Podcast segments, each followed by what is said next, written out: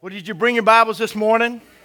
All right, let's get into the Word. Let's make our declaration. Say this with me. This is my Bible. I live by its truth. I walk in its light. I rest in its promises. And I overcome. Uh, yeah, I'm powered by its love.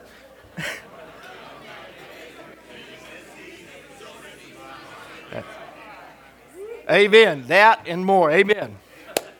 Father, we thank you today for your word.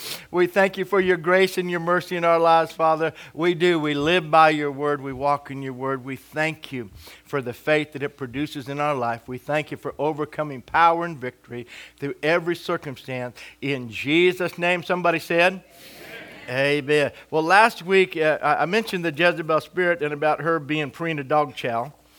And. Uh, so, and I talked to you about how important it is to know your Bible. So I read this to the men um, Monday night, but I thought I'd share it with you because it is good and why you need to be a good student of the Word.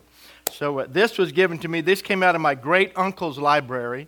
And uh, my great uncle uh, went to Bible school in 1924, and uh, then he pastored for over 60 some years, and him and my grandfather both, and that. So, but this was just a little. This is the old. This is one of the hokiest books I've ever read in my life.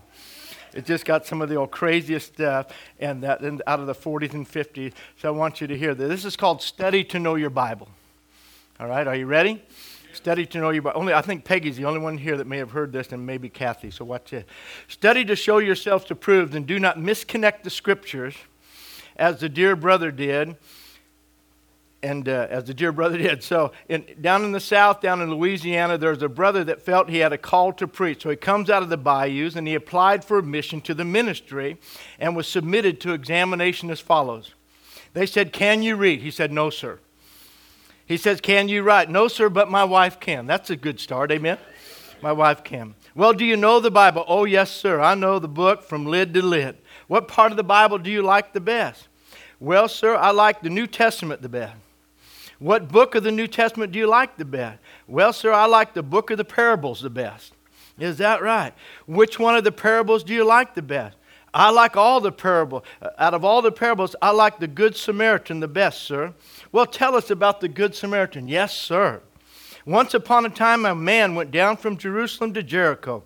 He fell among some thieves and the thorns, grew up and choked that man. He went on and on, but he didn't have no money. And he met the Queen of Sheba, and she gave that man, yes, she gave that man a thousand talents of gold and a hundred changes of raiment. And he got into a chariot and drove on furiously. And while he was going along, his hair got caught in the limb of a big oak tree and left him hanging there. Yes, sir, he hung there many days and many nights. And the ravens came, and those ravens fed that man food to eat and water to drink. One night he was hanging there fast asleep, and his wife Delilah, she came. came along and cut off his hair, and he fell on the stony ground. And it began to rain, and it rained for 40 days and 40 nights. And he went and hid himself in a cave. And then he went on and on, and he met a man, and the man said, Come have supper with me. And he said, No, sir, I won't. I married a wife, and I can't come. But the man went on and on into the highways and byways, and he compelled them to come and have supper with him. And when he went, went on and on until he came to Jerusalem, and when he got there, he saw Jezebel sitting high in the window. And when, he, and when she saw him, she laughed at him. But he said to the men, Throw her down out of there. And they threw her down, and he said, Throw her down again. And they threw her down 70 times 7.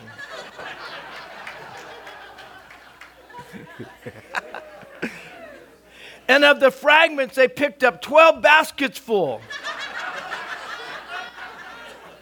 now, then, in the resurrection, whose wife do you think she's going to be? That's good stuff right there. Amen. So hopefully you read your Bible a little bit better than that. Amen. Open your Bible up to John. you want to borrow that one, Mike? You can take that with you. Amen. Hallelujah. Praise the Lord. John chapter 13. Amen. I'm excited for what the Lord's doing and God is pressing us. And last week, I was just so proud of all of our men. And how many know we, we can create a day of visitation? We can determine that we want to usher in a visitation of the Lord. But the way visitation, it doesn't come the way we think it comes. And the main way visitation comes is by us having a heart for the kingdom of God by us looking to reach people and take the kingdom to people.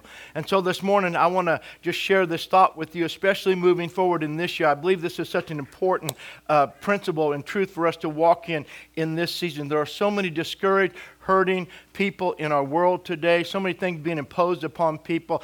Somebody needs to touch them with the goodness of God.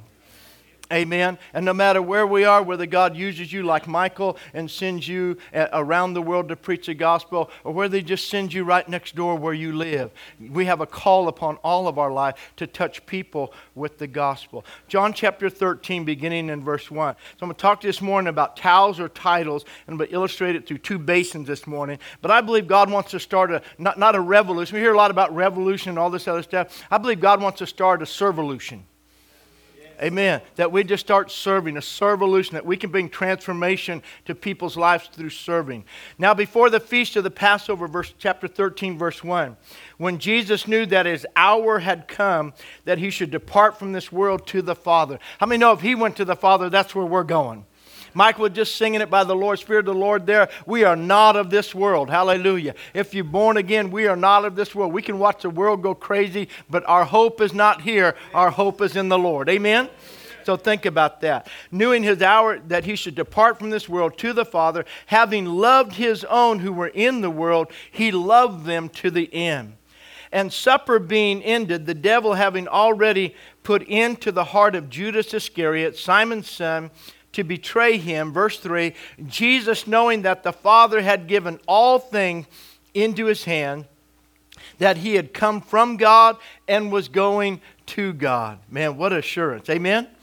So, verse 4 He rose from supper and laid aside his garment and took a towel and girded himself. And after that, he had poured water into a basin. He began to wash the disciples' feet and to wipe them with the towel with which he was girded. Then he came to Simon Peter and said to him, Lord, you are, and Peter said to him, Lord, you are washing my feet. And Jesus answered and said to him, What I do, you do not understand now, but you will after this. How many found that you understand things more the longer you walk with the Lord? Amen. It just gets clear. Peter said to him, You shall never wash my feet. How many know it's a humbling thing to have somebody wash your feet? Amen. We let go of all of everything about who we are. Amen. And Jesus answered and said to him, If I do not wash you, you have no part with me. Wow. And Simon said to him, Lord, I love Peter. He like he, he, he's, he's, our, he's our Pentecostal pendulum. Peter just goes way over here and swings way back over here. And then he, he finally gets rooted in the middle after Pentecost. Praise the Lord. So watch this. And Simon said to him, Lord, not my feet only, but also my hands and my head. And Jesus said, He who is bathed needs only to wash his feet, but is completely clean.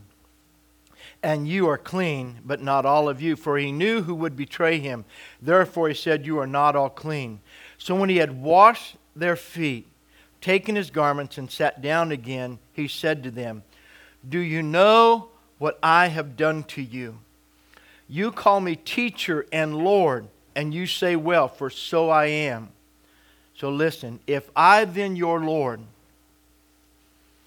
and teacher, have washed your feet, you also ought to wash one another's feet. For I have given you an example that you should do as I have done. Most assuredly, I say to you, a servant is not greater than his master, nor is he who was sent greater than he who sent him.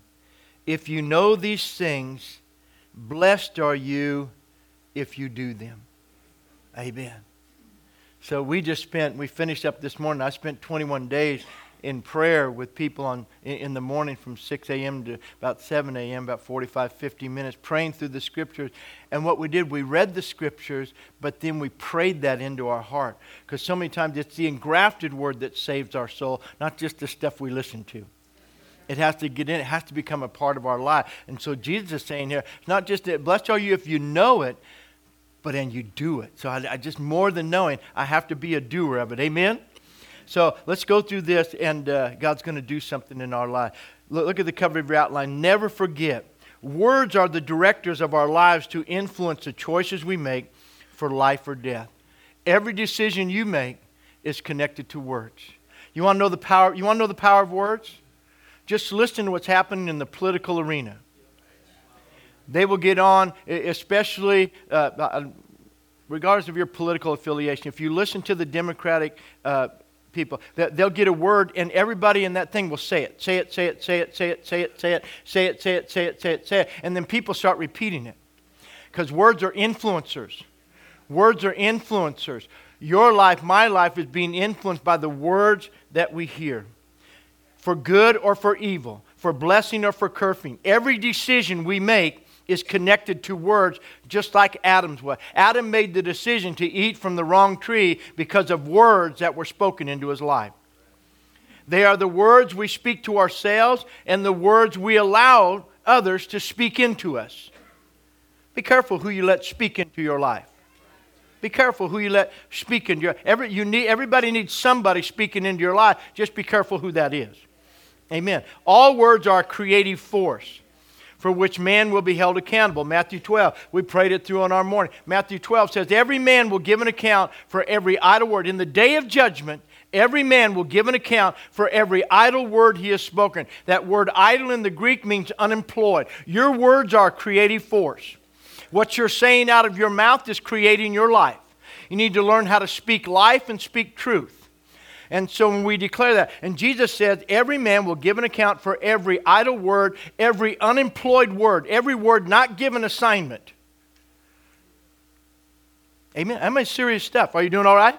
So I don't have time to read it all, but that's what he said. Now, verse, look at the next point. Even the secular world understands this and does its best to influence the words spoken into the hearts of the next generation. Look at all the terms we are not allowed to say anymore. Look at all, you can't, you can't say certain, if you say certain terms, you're labeled in that area as a bigot or whatever, or uh, whatever it is. Look at all the labels. Can't say that, can't say that, can't say this, can't say that. Look what they just did in our government. They, they just passed a thing that you can't use any gender term. You can't say mom and dad, father, daughter, brother, sister. You can't say, everything has to be non generic. Uh, I mean, non uh. Amen. Can I just tell you, we're just stuck on stupid right now, and the whole world needs a good slap in the face? Amen. It, would do all right. I don't know if it'll help, but praise the Lord. The Lord's going to slap us the whole thing one of these days. Amen. So watch this. Even the secular world understands this and does its best to influence the words spoken into the hearts of the next generation. Why, why, does the secular community want to be in our schools? What are we teaching in our schools? What are the words being spoken into our children? On every level. Why? To produce through them what they wish to receive.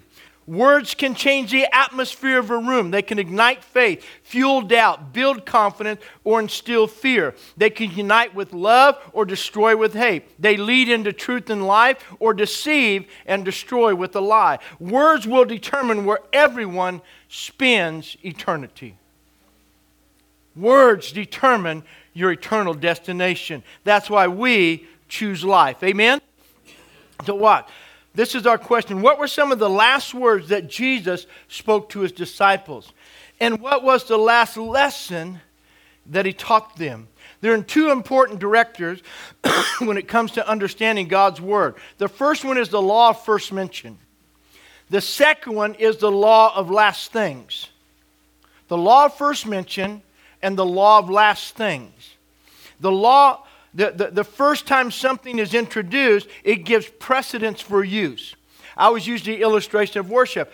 We call, call this a worship service. This is worship. We're singing, we're giving praise and adoration to God, we're acknowledging His goodness in our life. But the first place worship was mentioned was by Abraham walking up a hill with his son Isaac in tow to sacrifice him to the Lord because the Lord said, Give me your son, your only son Isaac.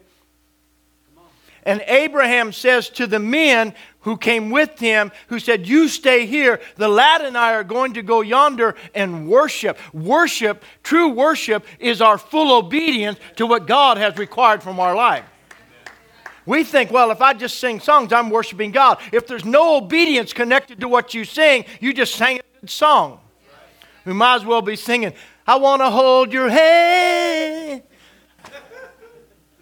Might as well just be singing rock and roll. Are you doing all right? I always get shouted down when I get to that part, but that's okay. Because let me tell you what's happened. We've come into the area of the worship of worship. Where we'll go to a worship service to sing song, but don't ask me to come to a prayer service and humble my heart before God. Don't ask me to give time interceding for others, but worship and dance and glory. Oh, yeah. Hallelujah. Amen. So, the first time something is introduced, it gives precedence for use. Find the first time something is said and the last time, and then every place in between to build sound doctrine. If you want to have good, solid doctrine, you don't want to be like the brother. You want to be this guy. Amen. You want to be solid. Find the first place something is said, the last place it is said, and then every time it's mentioned in between, and you come out all right.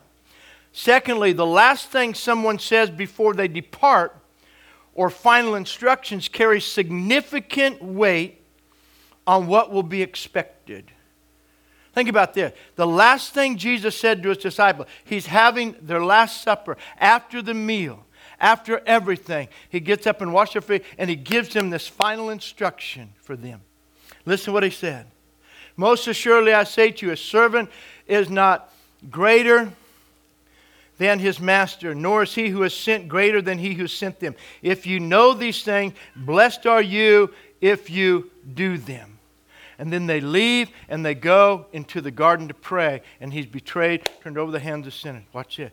Look at your outline with me. So let's talk about towels or titles. Knowing that he should depart from this world to the Father on the night of his betrayal, at the last meal he would ever eat with those who had been with him for the full term of his ministry, what was the most significant instruction that he could give them?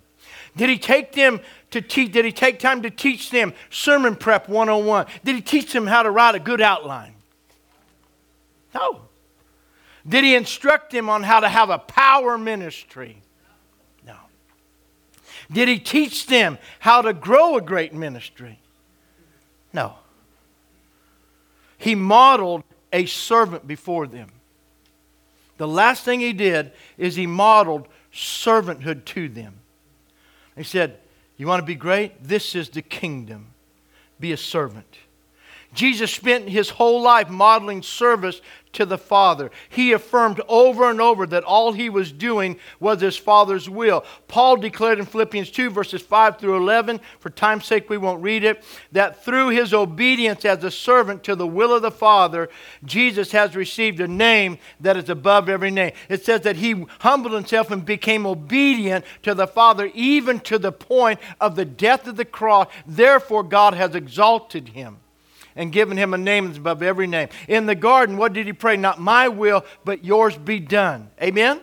So he modeled servanthood. So think about it. What do we do? How do, how do you have a great name in heaven? Serve on earth. Where do you serve? How do I serve? People say, wherever you find a need. Amen?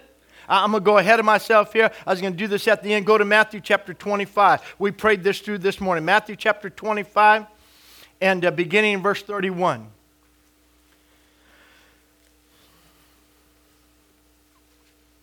Matthew chapter 25, verse 31 When the Son of Man comes in his glory, and all the holy angels with him, then he will sit on the throne of his glory. I just understand, Jesus had just given the parable of the talent, he gave the parable of the ten virgins, and then this is not a parable, this is the declaration of what's going to happen.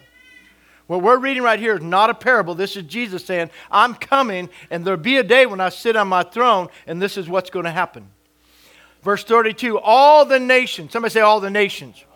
All the nations will be gathered before him, and he will separate them from one another as a shepherd divides his sheep from goats, and he will set the sheep on his right hand, but the goats on his left hand. Then the king will say to those on his right hand, Come, you blessed of my father, inherit the kingdom. Watch this prepared for you from the foundation of the world. Wow. It's been prepared for us from before the beginning. Amen? And watch watches what he said. So listen, where do I serve? How do I serve? Who do I serve? Look what Jesus said. For I was hungry and you gave me food. Wow. I was thirsty and you gave me drink. I was a stranger and you took me in. I was naked and you clothed me. I was sick and you visited me. I was in prison and you came to me. Then the righteous will answer him, saying, Lord, when did we see you hungry and feed you, or thirsty and give you drink? When did we see you a stranger and take you in? Or you naked and clothe you? Or when did we see you sick or in prison and come to you? And the king will answer and say to them, Assuredly I say to you, inasmuch as you did it to one of the least, somebody say the least, one of the least of these of my brethren, you did it to me. See, when it comes to serving, if somebody great asks us to do something great, sign me up. If it means just going where there's no accolade, where there's no acknowledgement, where nobody will ever know, well, you know, I think I have something else to do. Moving right along. So here's what the question I will serve, but can I have a title? Can I have a title? Can, can I get my name in the bulletin? Can I get a badge? Yeah, you can have a title. Here it is Foot Washer. That's your title, Foot Washer. Amen. I love that one of the best lines that, that, that I ever, a good line from a movie, the Bruce Lee story. He's he's washing dishes and stuff, and he made all this money. And she goes, Here, you could take this money. You earned all this money. You could take this money. You could go to school. You could get an education. You could make something out of yourself. Or you could just go waste it all being stupid, and you can come back here because I always need a good dishwasher. Amen? I always need somebody just to do the lowly. The, the, this job, the dishwasher job, the foot washer job is always available. Amen. You know what's always available in the church? The toilet washer. Amen. See what we look we look for titles instead of towels. Now listen, when it comes to that title, there's never many people in line. Nobody got up and arm wrestled Jesus to wash feet. Nobody said, No, Lord, no, Lord, let me do that for you. They just sat right there and let God wash their feet. They let God wash their feet. Wow. Think about the crew that Jesus had to work with. They were always jockeying for, for position, always comparing themselves. The three, Peter, James, and John. John always go, John's a little weird, always laying on Jesus. a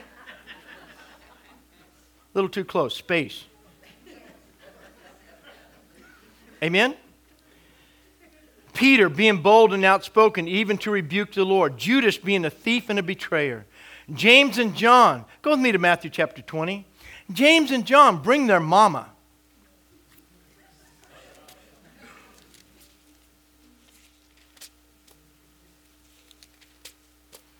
John chapter 20, beginning in verse 20.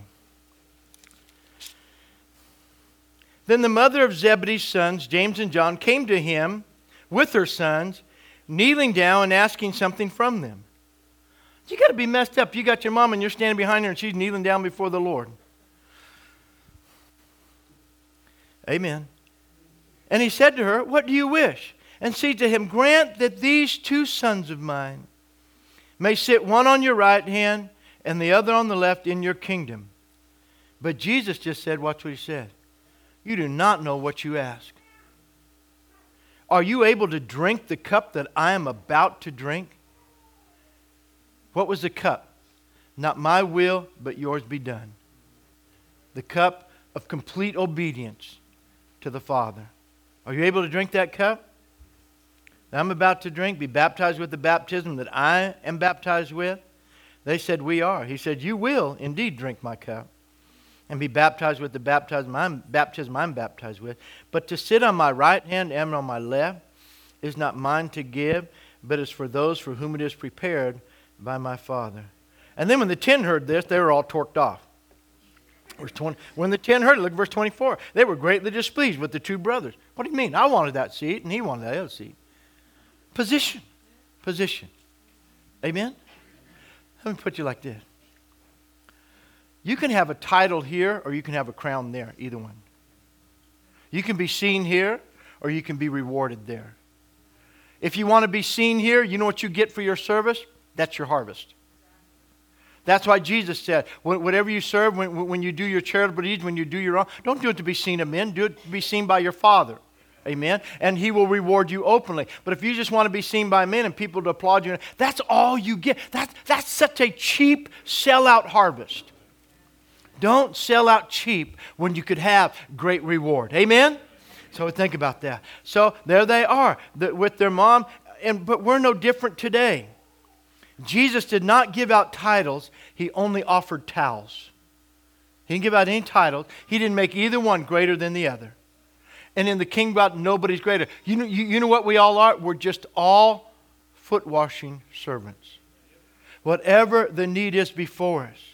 Whether it's somebody, I, I, like what Tommy Barnett did in, in, the area of starting ministries in his church. He told people, What do you like to do? He had, he had quilting ministries where ladies would get together and through their quilting, they invite people who weren't saved to come in, and while they're quilting, they'd talk about the Lord and get people saved making quilts.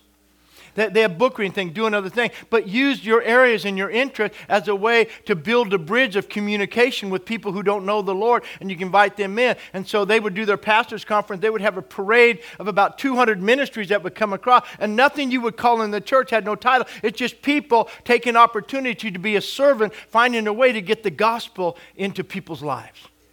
Amen. That's what we need in 2021. We need people engaged in reaching out and touching life. Come on. What if we got as excited about God as we are about politics? What if we had the same fervor for the kingdom as we do about this stuff? Praise the Lord. So, watch this. Jesus offered titles. So, here are the keys on serving. Why was this so important to the Lord? Why was serving so important to the Lord? Blessed are you if you know these things and you do them. Now, let's go back. This is the last instruction he's really giving his disciples. Why is this so important to him? Here it is. Number one. Because we're not authorized to speak without a towel. You're not authorized to have a voice without a towel of a servant. It's easy to identify a problem, to see the dirt, but we're not authorized to speak to it unless we're willing to roll up our sleeves, grab the basin, and start washing. Amen. All these years, Pastor, Pastor, I know what you need to do. Pastor, I know what you need to do. That's great. Here, have a towel. That's a, that's a great idea. I'm glad you know what I need to do. I think the church ought to do this. I think the church, this is what I think. This is what I think. God bless you. Grab a towel. If you don't want to grab a towel, goodbye. Amen. Are you doing all right?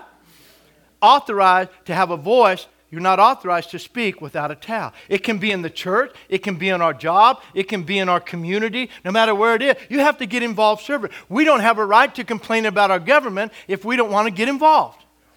You have to get involved beyond the voice of your opinion. Hallelujah. Do you still like me this morning? Secondly, serving develops a voice. Serving develops a voice. Years ago, I heard Dino Rizzo tell the story when he was starting out and, and he felt the call of God and he was under pastor. He said, Pastor, I feel the call of the ministry. I, I, what do I have to do to answer the call? He says, Well, this is what you're going to do. He said, You're going to spend the first six months with me in intercessory prayer. You meet with me every day for intercessory prayer. Amen. All right, well, then when do I get to do? No, then after that, this is what you're going to do. You're going to spend nine months vacuuming the church. And he said, My pastor was crazy because they had shag carpet in their church. They were down in Louisiana. They had shag carpet. And the pastor believed this if you didn't uh, uh, vacuum the carpet with the, you know, those lines you make on shag carpet? He said if the lines weren't in a certain way, there was no anointing. So he said, we had to vacuum the carpet, had to be just like this. If it wasn't right, he'd come back. You got to fix that, God. There will be no anointing on Sunday if we don't have the lines. Yeah. So what did he do? For nine months, he vacuumed the lines. And then he said, Pastor, I think I'm ready to pray. I've been doing it. Pastor said, okay, come on, this is what you're going to do. You're going to spend the next year teaching the junior hires. Yeah, you go in there with junior hires, you get a voice real quick. Amen.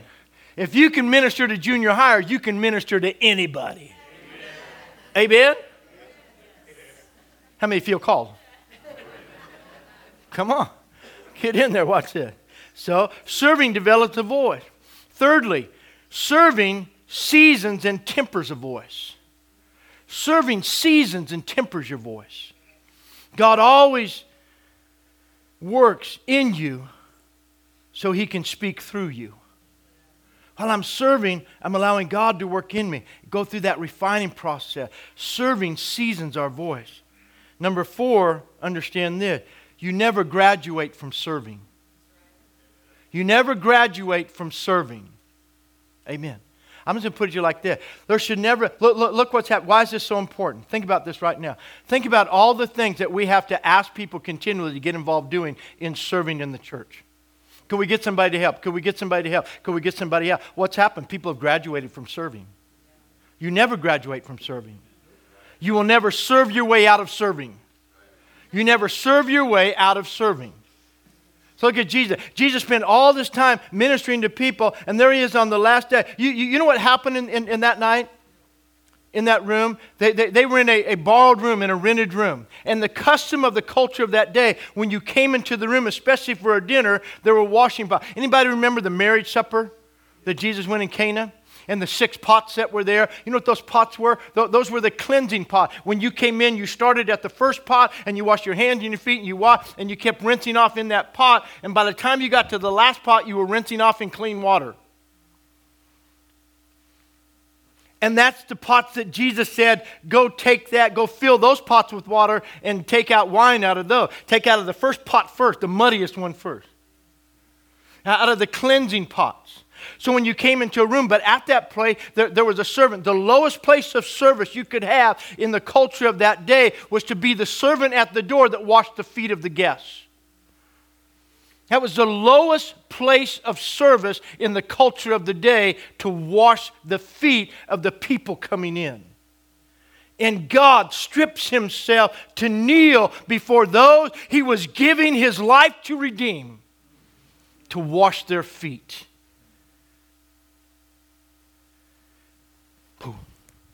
And there was no provision. There was no servant there. If anybody's feet were going to get washed, if any cleansing was going to take place, it would take somebody to take the form of the servant on behalf of everybody else.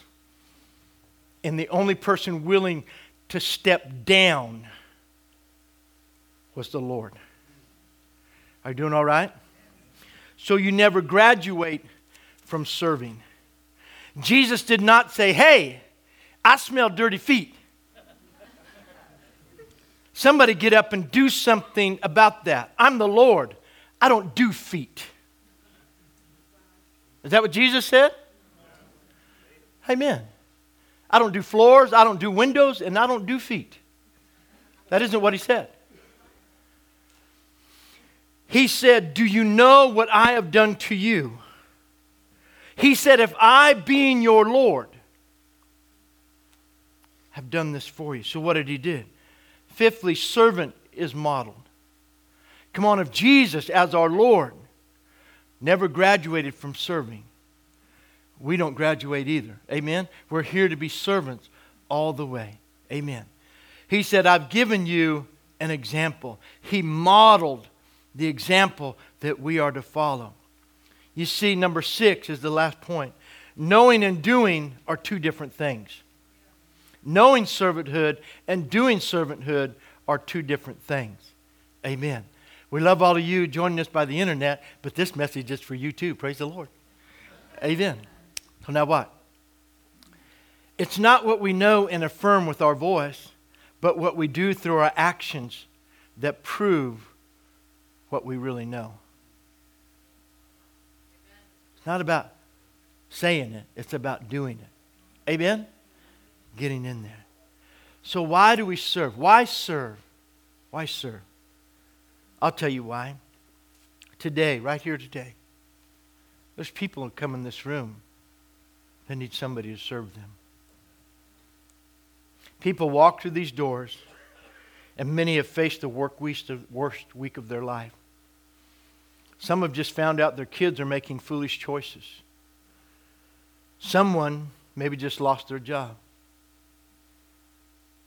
I mean, there's th- th- this whole year has been the craziest year. People coping with all kinds of things. But yet people have, have gotten up and pressed through to come to God's house, hoping to find refreshing. Someone may have just gotten a report from the doctor that was totally unexpected. You see, the list is endless and the needs are as varied as the people who come. Some of those needs are pleasant, and some are like washing dirty feet. But they are all lives that need to be loved, cared for, supported, embraced, served, washed, and healed. Amen. But the only way that happens if somebody will step down from their position, humble themselves, and give themselves to minister to those needs. They deserve to be met by a good Samaritan, not this one. A good Samaritan at the door who is willing to go out of his or her way to pour on and pour in the oil and wine of compassion. I'll never forget a lady came to our church a while back and and Brother Johnny moved to Reno, but Brother Johnny was just a great greeter. Had the biggest smile, the warmest heart. Everybody walked up. He was just happy and smiling to see everybody. And he grabbed this lady. She came up to the church back in the acceptable hugging days, back in the true normal. And he hugged her and just blessed her and loved on her. And she goes, You don't know how much that ministered to me. That more than anything else that went on that day, that greeting that greeting. You know, sometimes even just being out, we think, well, wh- why do we need people out there waving? Not just so we get people to the right parking space, but getting that first greeting when you drive onto the church. That somebody there smiling, how you doing? God bless you. Thank you for being. Just a welcome greeting. How many know sometimes through the week nothing was welcoming in your week? Nothing was worth. I mean, everything was again. So there's so little ways, and just think about that. What do you have to know to wave and smile? How, it's not hard. You can do that. Just pray you're Miss America. Just act like you're a just wave and smile at everybody. Amen. Just think everybody thinks you're beautiful. you're just waving back. Amen. Hallelujah. You could do that. It, it, it, it, once that happens, it tears down all the barriers. It's just amazing that a smile and how it tears. But watch what then it opens people up to receive the word what, what happened in there. And, and, that lady said that at the altar, and she was God, God brought ministry to her during the altar time, but it began when she walked to the door. Because somebody was humbled enough to be there just to greet and to give out, giving out more than what they were receiving. Watch this. So they deserve to be met by a good Samaritan at the door who's willing to go out of his or her way to pour on and to pour in the oil of wine and compassion. See, the gospel is not about our comfort, it's about the Lord's compassion for the broken, the wounded, and hurting in our community. We need to be servants of the harvest. Servants of the harvest. Amen. Serve for the reward of heaven not for the recognition of men. As I referenced Matthew 6, he says, when you do your charitable deed, when you give alms, when you're being nice, when you're ministering to the needy, don't do it to be seen of men. Jesus said, that's your reward. Do it to be seen by your Father, and your Father who sees in secret will reward you openly. Amen? Such a blessing. And so this morning, there were two basins there. And this morning, I want to take a moment to talk about the first basin. Because Jesus, he rose and he came to the first basin. It says that he took a pitcher and he poured it into the basin and began to wash the disciples' feet.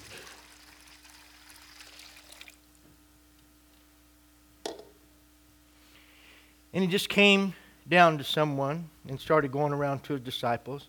And he came to someone and he girded himself and he came to someone and he began to just wash their feet.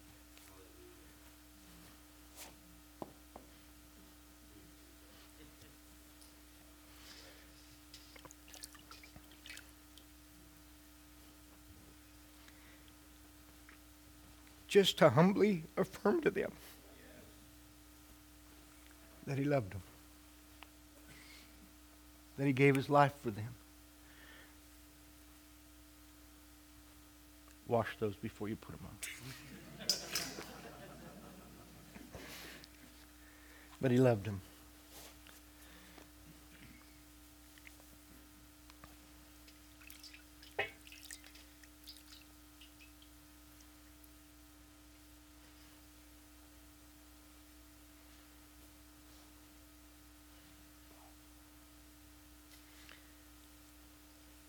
Now I'm going to go to the cross and die for give my life for you. Because I love you enough not just to wash your feet. I love you enough to cleanse you with my blood. I'll give my life for you. Love you, Josh. You're awesome, buddy. Amen. I was going to do Michael, but he's got to sing in a minute. But then there was a second basin, the one we need to avoid. The second basin is for those who wash their hands of people, for those who can dismiss themselves from accountability.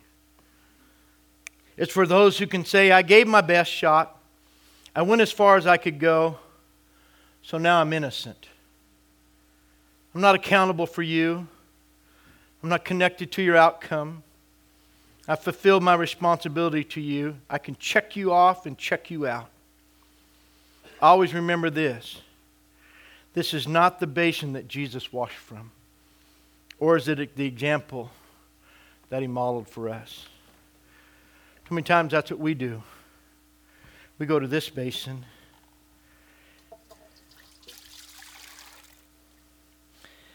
And while we're washing our hands the accountability of serving, we're giving God all of our reasons why I'm no longer involved. We wash our hands in the basin. I gave him my excuse, I gave him my reason. I'm just going my way. But that's not the basin that Jesus gave us. Michael, if you can come back, please.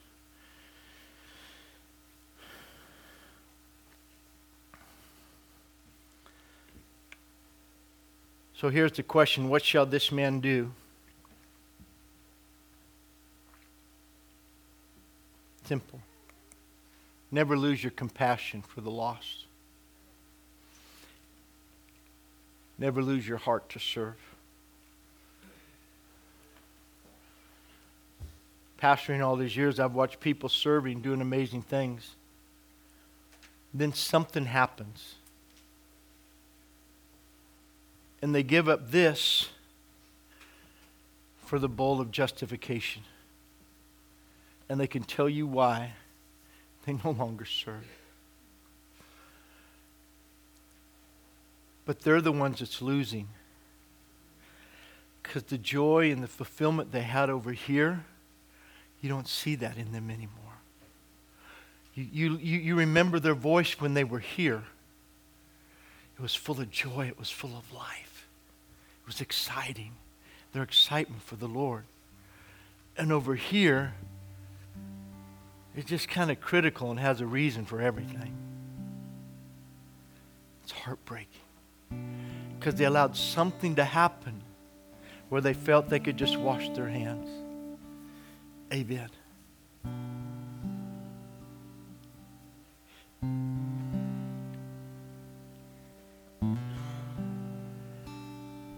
We have a man who went to our church quite a few years ago.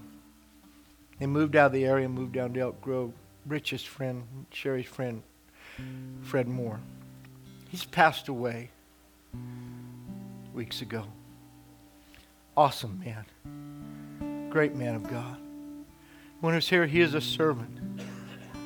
And God graced my life to be able to go there with Rich. We were there the, just the afternoon of the night that he passed away to spend some time with them. He looked at me and he said, Hey, Don, how long are you going to keep going? How long are you going to keep going? I said, I'm just going to keep going. I said, I know I got at least five more good years in me. Amen. I checked my tread the other day. I got some depth left. Amen. Hallelujah. But I'm going to go till I'm gone. This year, soon I've been in the ministry. We went in ministry in 1981. This is 40 years. August this year is our 40 year anniversary of being in ministry. I feel like I'm just getting started. Amen. It takes a long time to figure out how to serve God. Amen. So how long? So, so we go, well, you know, I, I could retire. I should step back. I, I remember when my pastor stepped down at 65. He goes, Oh, I need to give out of the way and give it to a younger person. I said, Well, turn some stuff over to the younger guys, but we need to hear what you have to say. Amen. We, we need what you have to give. Don't step aside. You don't have to quit. And, and so he bought into the lie of the world. Be careful who speaks into your life. The world says, oh, you need to retire at this age, you need to give up this day. So he gave up, and then after they gave up and turned the church over, he went home and him and Sister Hood would look at each other. Wait a minute, we still have ministry in us. I said, I told you. told you. Keep going. Well, I served in children's church for 35 years. Serve 36. Serve another 36. Man, just take your time getting in there. The kids will wait. They'll wait. They'll enjoy watching you walk. I only go just to see them come in. Amen. Keep serving. Keep giving. Keep loving. Whatever it takes. Whatever it takes. Keep doing it. Choose to wash feet not just your hands. You know what causes us to wash our hands? Because one day somebody hurt my feelings. I wonder how Jesus felt while they were whooping him. People will always use you. Just choose to be used again. People will always use you. Just choose to be used again. You've seen me do that illustration with a $20 bill that's just wrinkled and crumpled and taped together because it's been spent and spent and spent and spent. And then another one that's in pristine that's never been in circulation. You want to know which one gets to heaven? The one that's been fully spent. I can't keep my life pristine out of circulation. I have to be invested. And the only way you can truly love is to be open to trust and to have your trust taken advantage of. You can't love without being open. You can't close yourself off and protect yourself. I won't let anybody hurt me, take advantage of me like that again. Then you can never love again. You can only truly love being open to be taken advantage of again.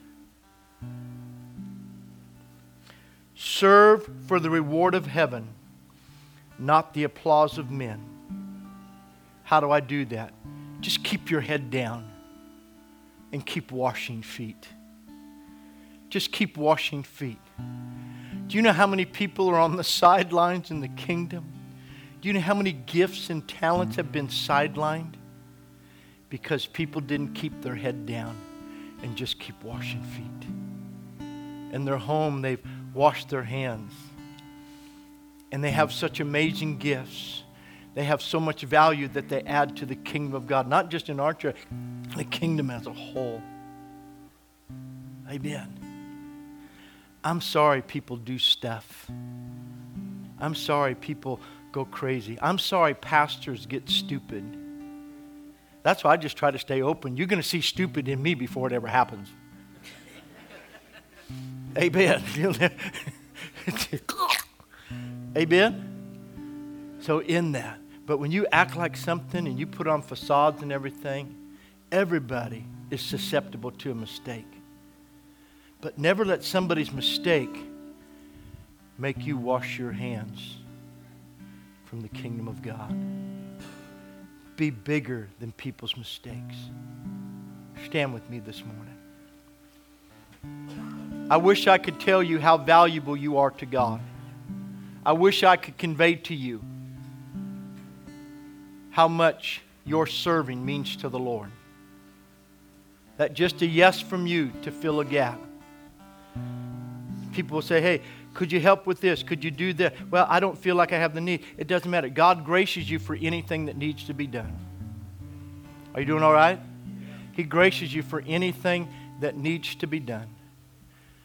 And I'm just saying that in the church, there, there should never be a need to, we shouldn't have to beg people to serve. I'm not doing this just to get people to serve in children's. I'm telling you, this is what has to happen in 2021 if we're going to see a revival and a move of God. We, we have to love people enough to serve them to feed somebody on the street, to go out, to do something. You see something, then God's telling you that, that that's a foot you could wash. That's somebody you could serve. You, you have to take time. You have to get down. You have to stop what you're doing. You have to lower yourself down to go down and get in the middle of that with them. But if God's showing you, you could do that. Amen? And then in the church, too, think about how people would be touched and blessed if we just started a servolution. Don't you bow your heads with me this morning? I believe God has some healing this morning in this message for some of you. In preparing this, I just all week was meditating over this message, and then as we got to Matthew 25 this morning in our prayer time, going through this 21 days, we came to Matthew 25. and I was naked, hungry, sick, in prison, stranger, and you came and you ministered to me. And then here I am this morning ministering this message. And Jesus says, when you did it to the least of these, you've done it to me. But I feel like there's some in here this morning, and, and please don't take this wrong. And, and, and, and I use it. Everybody just look up here just for a minute. How many of you move your steering wheel when you drive?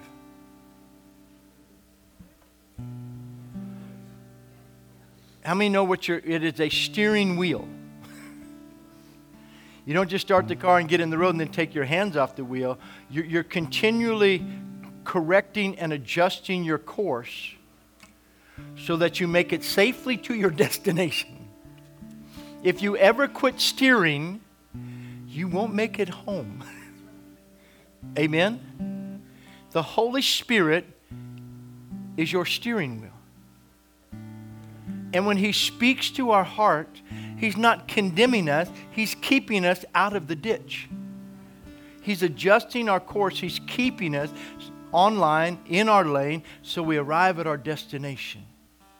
So when I feel God correcting me, if I feel Him saying something to me, I don't want to run from that. I don't want to push away from that. I want to press into that because it's God's grace correcting me, bringing me to that point where God, you're keeping me on track. You, you want me to arrive at your expected end for my life. We're in this journey together. And Holy Spirit, you know, carry on Jesus, take the wheel kind of thing. But Holy Spirit, He brings that connection to our life. And He says, hey, let's just go back over here, come back over here, just stay right here in your place. So bow your heads with me again. I'm going to ask Michael to sing in just a moment.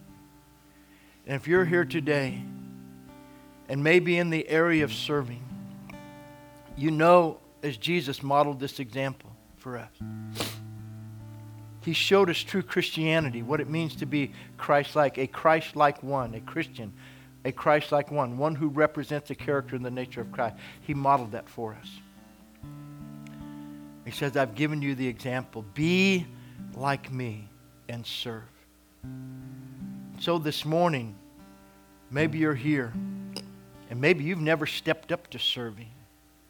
Maybe you've never stepped up to that place even of saying yes to the Lord and giving your life to Him and becoming Him, accepting Him as Lord. And this morning you could do that. Maybe you're here today and just something's happened that's moved you out of fellowship with God. And out of fellowship with God, it's moved me away from my serving. Today you feel God calling you back to that place of just saying, God, I'm recommitting myself to my relationship with you. It's all about you. It's not about what people do and what's happened. I'm going that place where everything in my life is all about you. Maybe you're here today and something happened. Maybe you trusted. Maybe you felt like you were used, taken advantage of. Something's happened. If it happened here, I apologize. If it happened someplace else, I pray you can forgive that, release that, and let that go. But if you've been washing from the second basin, if you've washed your hands of serving, if you've given God all your reasons for why you aren't involved, why you aren't washing feet, then I pray today you would let the Lord heal you. I pray you could release that.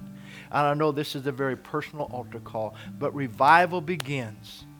Breakthrough, a day of visitation comes when we come to back to that right place of relationship with God, saying yes to Him with all of our heart, no longer washing our hands, but once again picking up the basin and the towel and going back to that position that the Lord modeled for us. So today, I'm not asking you to sign up for anything. I'm not asking you to pledge to anything. I'm not asking you to volunteer for anything. I'm asking you in your relationship to the Lord, I'm asking you to tell the Lord, Lord, I'm going to serve. And then you let the Lord lead you to where that would be. So our heads are bowed and eyes are closed. Michael's going to begin to sing. And while he begins to sing, if you need to move to this altar and make that commitment, giving your life to the Lord and serving Him with your life, renewing your relationship with Him and not allowing others to hinder it. If you've washed your hands from serving, if you've been in, if you the, the time you've done that, whatever it may be, any of those areas, as He sings, and you just need to make that commitment to the Lord, I always ask. The purpose of preaching is to bring us to a decision. I'm asking you to make a decision for the Lord today. As He moves, you let the Holy Spirit move you as He needs to. Go ahead, Mike.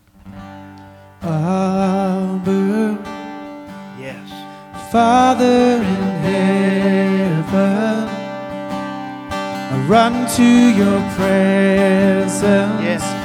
You are all I need. Yes.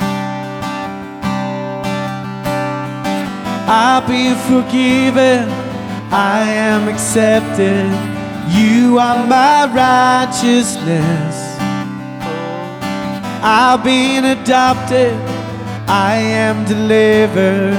You are my hiding place. Oh God. So I run to you. I reach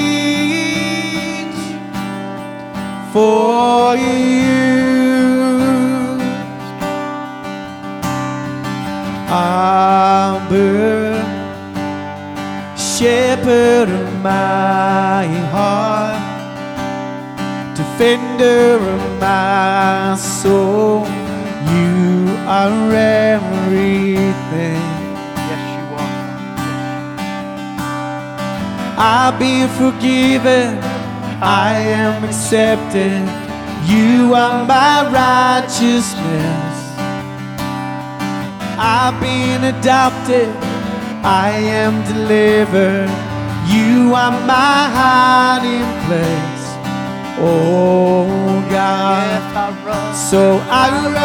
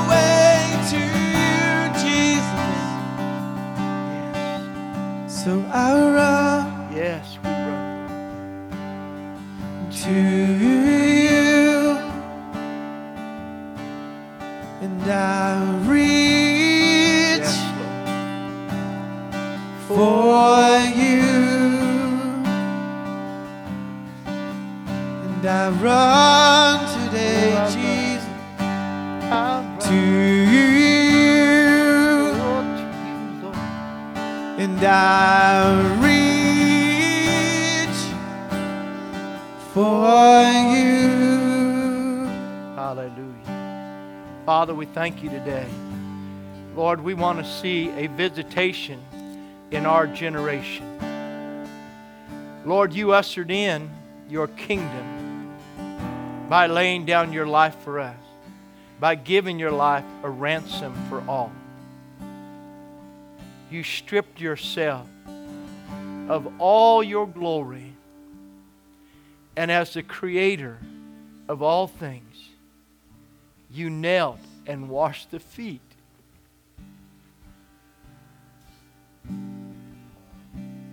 of your creation.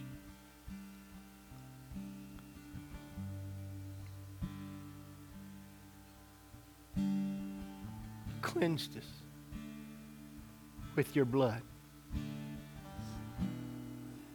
Forgive us for allowing anything to move us away from you, to move us off of loving you, serving you, and loving people the same way you've loved us. Father, we say yes to you. We will serve you. We will love people and serve people. Father, we'll be that good Samaritan. We'll be open to pour in the oil and the wine, to heal and to mend broken hearts. Lord, we just say, here we are. Use us. We will serve you till the day that we know we get to go to be with you. We thank you, Lord.